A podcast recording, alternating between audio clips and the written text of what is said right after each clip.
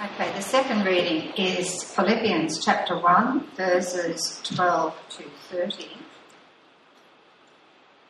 Now, I want you to know, brothers and sisters, that what has happened to me has actually served to advance the gospel. As a result, it has become clear throughout the whole palace guard and to everyone else that I am in chains for Christ. And because of my chains, most of the brothers and sisters have become confident in the Lord and dare all the more to proclaim the gospel without fear. It is true that some preach Christ out of envy and rivalry, but others out of goodwill. The latter do so out of love, knowing that I am put here for the defence of the gospel.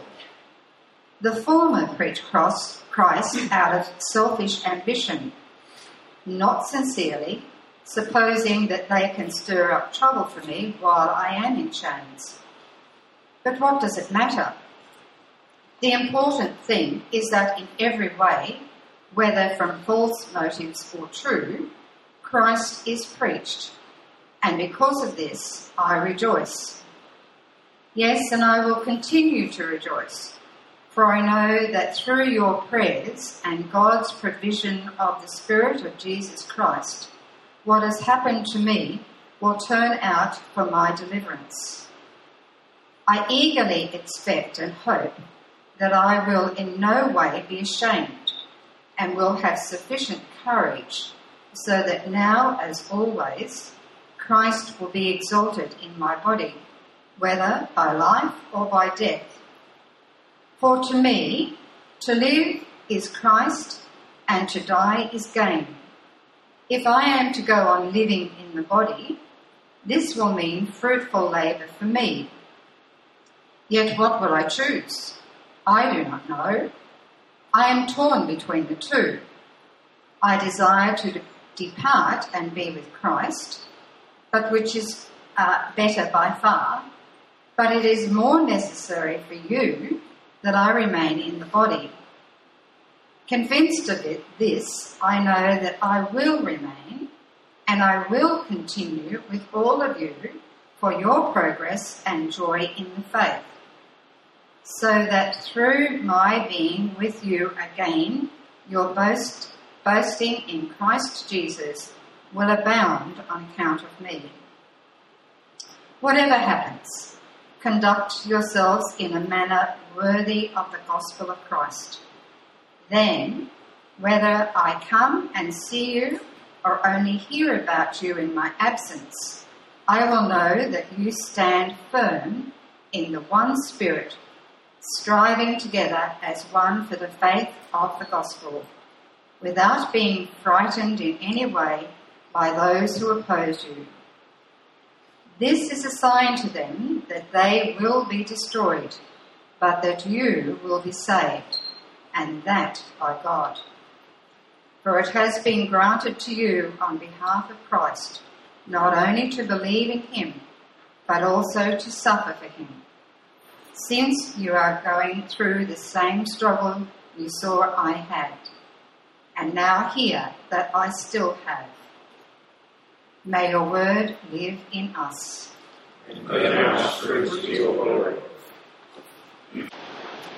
Well, good morning, everyone. Good morning, everyone.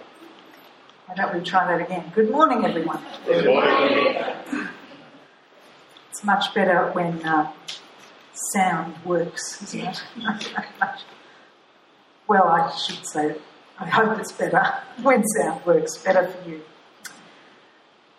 Well, do you notice that there's someone missing in action today?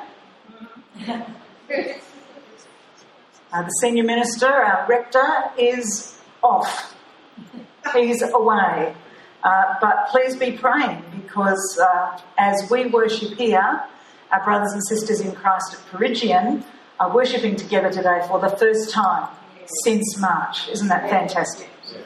Chris is going to be focusing a lot of his energy at Peregian so you guys will be stuck with a bit more of me. Sorry about that. Let's get stuck into this topic today. It's uh, an interesting one we've got the gospel call to proclamation. the gospel call to proclamation. I want to take you back uh, and think about how Jesus finished his earthly ministry with his disciples. I know there are a few things that happened, uh, but can you remember one? Pretty big one. The Great Commission, uh, where he said, Go and make disciples of all nations, baptizing them in the name of the Father and of the Son and of the Holy Spirit, and teaching them to obey everything I have commanded you. That was the way he left his disciples with a task to do. And speaking about our faith as people who belong to Jesus, speaking about our faith is one of the basic principles of the Christian life. Do you agree? It's one of the basic principles, sharing who we are and sharing what we believe. If we keep quiet about our Christian faith, do we actually have one? If we keep quiet about our Christian faith, do we actually have one? The gospel call to proclamation is real. Now, I also want to remind you of what Paul's prayer was for the Philippians, uh, the way we concluded last week. I hope you've even been praying this prayer this week for people. Do you remember it?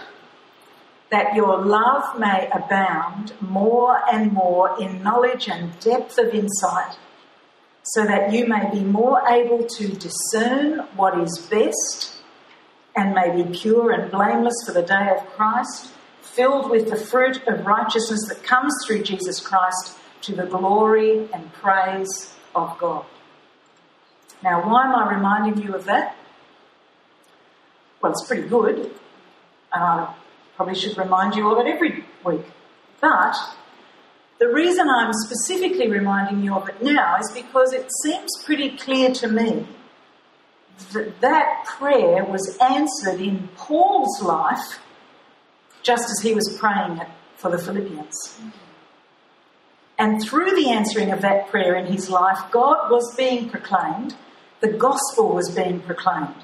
Because here's what he's saying today now, I want you to know, brothers and sisters, that what has happened to me has actually served to advance the gospel.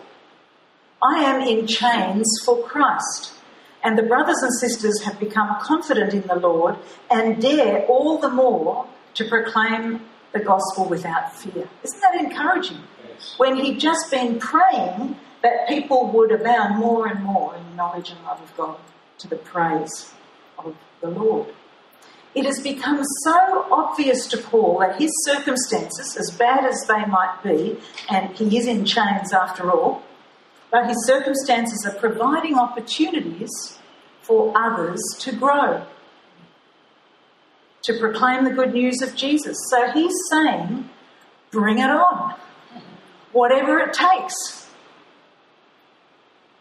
If it means that there's more opportunity for me and others to glorify God and proclaim Him, then let's have it. Let's have it. Paul wants the gospel proclaimed, whatever are the circumstances. Whatever. He knows that his case is going to come to court soon, and he shares the details of his circumstances he tells the Philippians that he's in prison because of his faith in Christ. And he says, but it's working out just fine, thanks. Because people are getting bolder in talking about Jesus. People are getting bolder in talking about Jesus. And that makes Paul rejoice. It's just fine. Thanks. He's not focusing on the reality of his circumstances, he's focusing on the advancing of the gospel. And he's rejoicing while he's in prison because he's seeing the gospel preached. He can see that even though he's in chains, guess what? The gospel isn't. He's in chains, but the gospel isn't. Adversity can advance the gospel adversity can advance the gospel. So, is Paul one of those insufferable people who love to suffer? Do you think? Is he one of those people who is always optimistic, even in terrible circumstances? You know the type. Not at all. But Paul was a realist. His imprisonment was real. The chains were rattling around him, weren't they? We know that because he mentions them three times in this section, verses 13, 14, and 17. My chains, my chains, my chains. There's no way he can forget he's in chains. The real difference between Paul and most of us is his focus, which is always on the advancement of the gospel, the proclamation of the gospel. Two things have resulted from his imprisonment. Firstly, the elite guard uh, which were the people chained to him day and night, they are hearing the gospel. Can you imagine the conversations? Just think about it.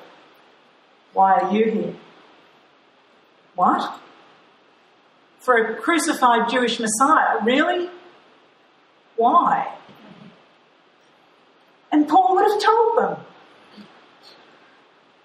And we'll notice at the end of the letter that some from Caesar's own household join him in sending greetings to the Philippians. How about that? So, Paul can most certainly rejoice that the gospel is being proclaimed because he's in prison. But it's also impacted others. Many believers have begun to preach the gospel with more courage and less fear. Some have even done it with wrong motives, but Paul's response is so what? No matter. Jesus is being preached. Even if they're doing it to stir up more trouble for me, let the trouble come. Because at least Christ is being preached, he's saying. He looks past those misplaced motives and responds with grace. His passion for the spread of the gospel is such an example, isn't it? It's an example to me. As I look around the world today and see the places where the church is growing, where people are being converted, it's growing where Christians are persecuted. Not in the West, I might say. What's happening in the West? We are in decline. We are in decline.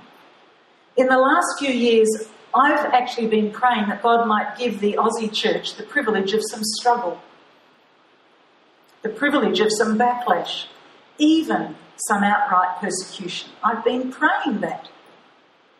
If that's what it's going to take to get us off our backsides and actually living lives that bring glory to God and having an impact for the kingdom, then let's have some persecution. I think for way too long the Australian church has been complacent, is complacent, even, dare I say it, apathetic. In fact, I'm going to boldly say that in some places the Australian church is not just apathetic, it's pathetic.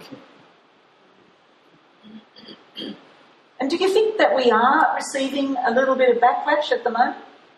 A little bit of persecution? Maybe a bit?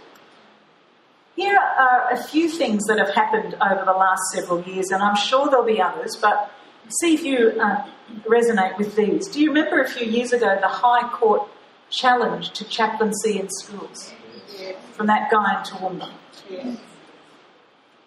There's the general rise of atheism and the subtle outing of the Christian opinion. Public debate over gay marriage wasn't a happy time, was it? In all these areas, there's been a growing disdain for the church. It's interesting stuff. But I actually think it's good. And I actually believe that it puts us in the place where the church should be on the edge. What happened to Paul advanced the gospel and its influence. What will happen for us, I wonder?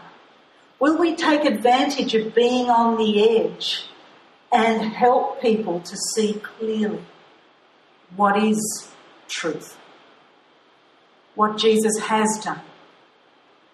Will it embolden us to speak out?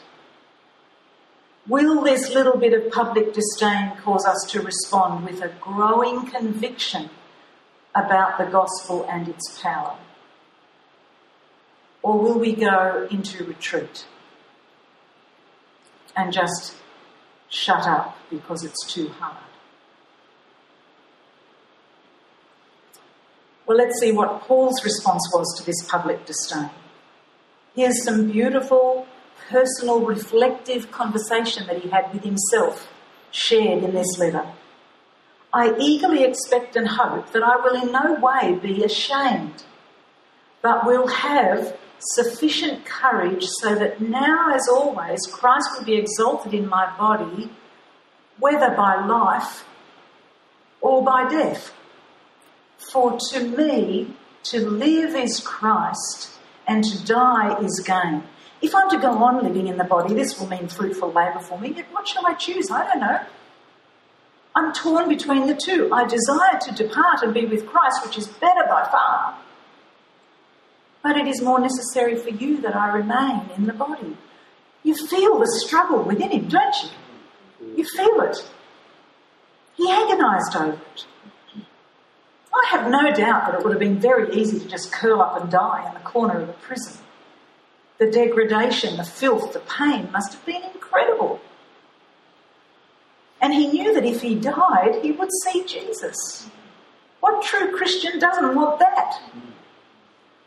And yet he also knew that on earth he had a calling, a purpose, a reason, a vision of what God could do. What an amazing spiritual tug of war Paul was having. And here we are 2,000 years later, hearing it and engaging in it. Most of us, if given the option of life or death, choose life, don't we? This was the choice Paul was facing at this point in his life. We hear his inner struggle. Gordon Fee, who is Professor Emeritus of New Testament at Regent College in Vancouver, says this Many hear these words, to live is Christ and to die is gain, as idealistic or unrealistic. The real world requires such busyness of us that constant devotion to Christ like this seems an impossible dream. And to die is gain is sometimes turned into just a desire to go to heaven. But all that misses the point. These words are a kind of soliloquy on the two possible outcomes of Paul's imprisonment life or death. And for Paul, that turns out to be a win win situation. Great quote from Gordon Fee. Paul goes back and forth between those two alternatives, doesn't he? With reasoning and with clarity. He was under house arrest, awaiting trial before Caesar. Now, if he refused to defend himself in court, that would mean automatic death. Lots of people did it that way including Socrates, I believe. You'll remember that Jesus too refused to answer the charges against Herod and Pilate. There is definite inner turmoil, but in the end, Paul opts for living for the simple reason that it's all about other people, not about him. And because of his conviction about that, he's going to stick around so he can minister to those who need the gospel. He chose life not because he was afraid of death, but because the Philippian Christians needed him. And he wanted to make one more visit to them for their encouragement. But he also knew that his Lord, the Lord Jesus, was his Lord of life, who had declared himself to be the resurrection and the life. And he came to give life in all its fullness. Paul knew that this life is worth the living. For the sake of the gospel, Paul chose life. I will proclaim the gospel in life, he says. But equally, I will proclaim the gospel in death when it comes, says Paul. I will proclaim the gospel in death At the moment, I'm alive. So I'm choosing to proclaim the gospel in life. What an incredible thing to be able to say that with the conviction that Paul had. To live is Christ, and to die is gain. I wonder what the church might be like if we were actually people of this kind of singular passion. Too often today, I think it might be more like this for me to live is Christ, plus the new television, plus the recreation, plus the leisure, plus the holidays, uh, plus work, plus, plus, plus. And all too often, the plus wins out, doesn't it?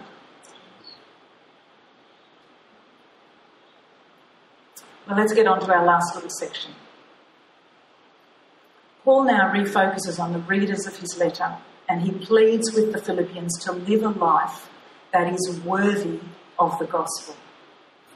Live a life that is worthy. Verse 27 Whatever happens, conduct yourselves in a manner worthy of the gospel of Christ.